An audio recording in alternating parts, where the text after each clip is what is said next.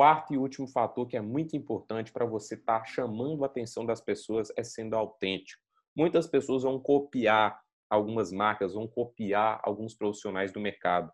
Você pode fazer isso? Pode, mas eu não recomendo. Tem algo mais simples que você pode fazer. O que, Luiz? Modelar. Modelar não é copiar, é você observar e desconstruir e fazer melhor.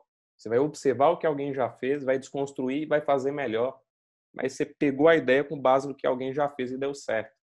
Beleza? Então, modela, não copie. Modela algo que está funcionando para alguém, né? modela um título, modela uma capa do YouTube, modela um texto, modela um vídeo, mas não copia, não faça igual a pessoa fez, porque isso é feio até para você. Seja autêntico, coloca seu tempero nos seus vídeos, coloca seu tempero nos seus conteúdos, coloca seu tempero no artigo que você vai escrever, na foto que você vai tirar, em tudo que você vai fazer em sua vida a partir de agora.